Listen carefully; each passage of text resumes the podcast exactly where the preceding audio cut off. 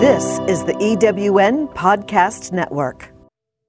This podcast is brought to you by Epic Living with Jean, where we believe that creating an epic life involves maintaining a healthy body, and that starts with healthy eating. I am proud to be partners with Epicure, a brand that is revolutionizing how busy families put meals on the table. Together, we're on a mission to transform your approach to mealtime we offer clean, healthy products, menu planning options, and recipe inspiration that is not only delicious, but also adjustable to fit any dietary program. It's a game changer for busy households, making meals accessible and economical and ready in 20 minutes or less. Because here's the deal living epic means working towards a healthier you, and what you put in your body matters. Join me in this culinary adventure where every meal becomes a step towards a healthier, more epic you. Go to epiclivingwithjean.com for more information.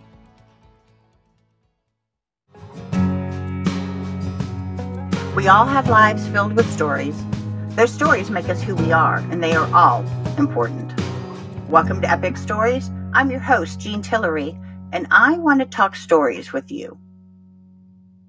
One year 365 days, 8,760 hours, 525,600 minutes. This day last year, I was sitting in a neuro ICU room in Greenville Memorial Hospital in Greenville, South Carolina.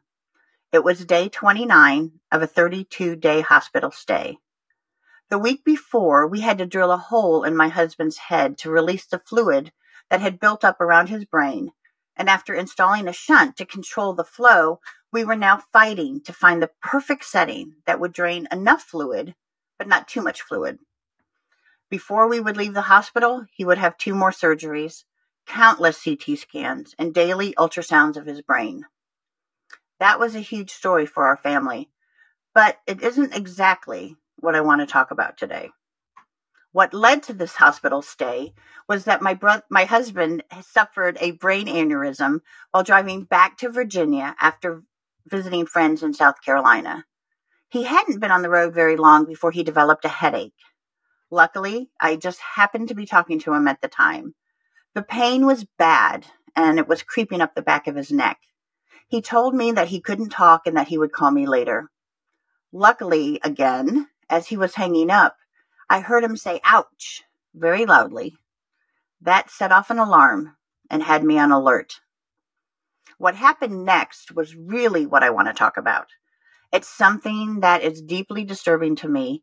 And although I have told the story of what happened to Dan a hundred times, I don't often spend a lot of that time on this part of the story. And I think it's time to change that. When Dan hung up with me, he pulled off the highway and he backed into a parking spot at a brand new 7 Eleven gas station where he proceeded to throw up all over his car and then pass out. I tried to reach him all afternoon and I saw that he never looked at any of my text messages and he never answered any of my calls. After four hours of trying everything I could think of to locate him, I hopped in my car and headed toward South Carolina.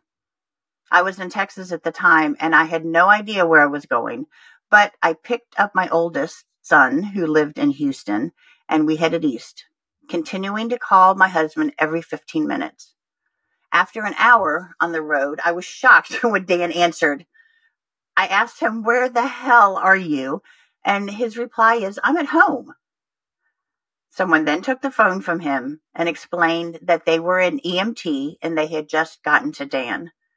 They thought that he had had a stroke and were taking him to the hospital in Spartanburg, South Carolina. They asked me a few questions about his health history, but didn't have time to explain what happened. It would take a few days before I got the whole story.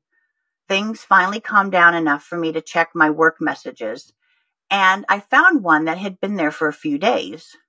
It was from a woman telling me that my husband needed help and to call her as soon as possible. When I reached her, I explained that we had finally gotten to Dan and that he was in the hospital, and I asked her what she knew about what happened. It turns out that Dan was passed out in his car for over four hours. The woman explained that she and her husband had pulled in to get gas And when he went to pay, out of habit, he locked the doors with her still in the car.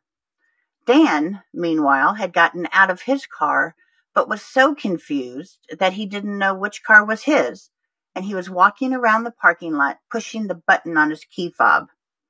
He went up to the car where the lady was sitting, and he got frustrated when he couldn't open the door. Luckily, again, she was observant enough to notice that he was struggling, and being a nurse, she knew that something was very wrong. When her husband came back out, they helped Dan find his car, and then the nurse saw that he had thrown up in his car, and she recognized that it was a medical emergency and called 911. While they were waiting, one of the 7 Eleven employees came out to empty the trash cans, and she asked about my husband. His comment was that he'd been there all afternoon. They figured that he was just some drunk or a drug addict passed out in his car. Now, we were very lucky that Dan survived. The ER doctor at the first hospital that he went to told me that 85% of the people who have this kind of aneurysm never make it to the hospital. But the fact that he sat in his car for hours is another huge miracle. The reason that I am so upset about this is because I do not understand how people could come in and out of a gas station all afternoon and nobody stopped to think that there might be an emergency. Even if he was a drunk or on drugs and passed out, that doesn't mean that he doesn't deserve help. For me, it comes down to the value of a human life as it relates to your busy schedule. I understand that safety is a concern, but there are people who are trained to deal with these emergency situations. It doesn't take long to call 911, and almost everyone already has a phone in their pocket. How long would he have sat there if he hadn't gotten out of his car? I think we need to do better, not only as individuals, but our businesses need to do better also. Not only did the manager and staff of, not, of the 7 Eleven not call for help for him, but they did call to have his car towed, even after a friend stopped by the store and explained to them what happened and told them that we would be back in the morning for the car. Yesterday was Dan's 61st birthday. His 60th was celebrated in the hospital, and he doesn't remember it, or any of the other 31 days that he was there. I hope everyone had a great Thanksgiving.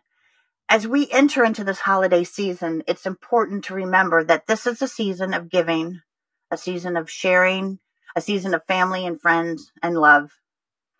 But there are a whole group of people out there who don't have access to any of that. If you see somebody that is struggling or somebody that needs help, somebody that's homeless or somebody that just needs a good meal, please be the one to stop and help. Be the one to start a change. And even if you can't help yourself, please call for someone who can you just might be giving that person a chance at one more birthday. Thanks for hanging out with me. If today's episode struck a chord with you and you want to spread the love, please share using the hashtag Epic Living Podcast and leave a comment on my Facebook page. Head over to my website, epiclivingwithjean.com, to learn more about what it means to live epic. And while you're there, download a free guide, Seven Ways to Start Living Epic and it will help you take your first step. If you want to learn more about my Dream Manager program or just want to chat about what Epic might look like in your life, reach out to me and let's set up a call. See you next time. I hope you go out and live epic today and every day. And remember, it's all about the story.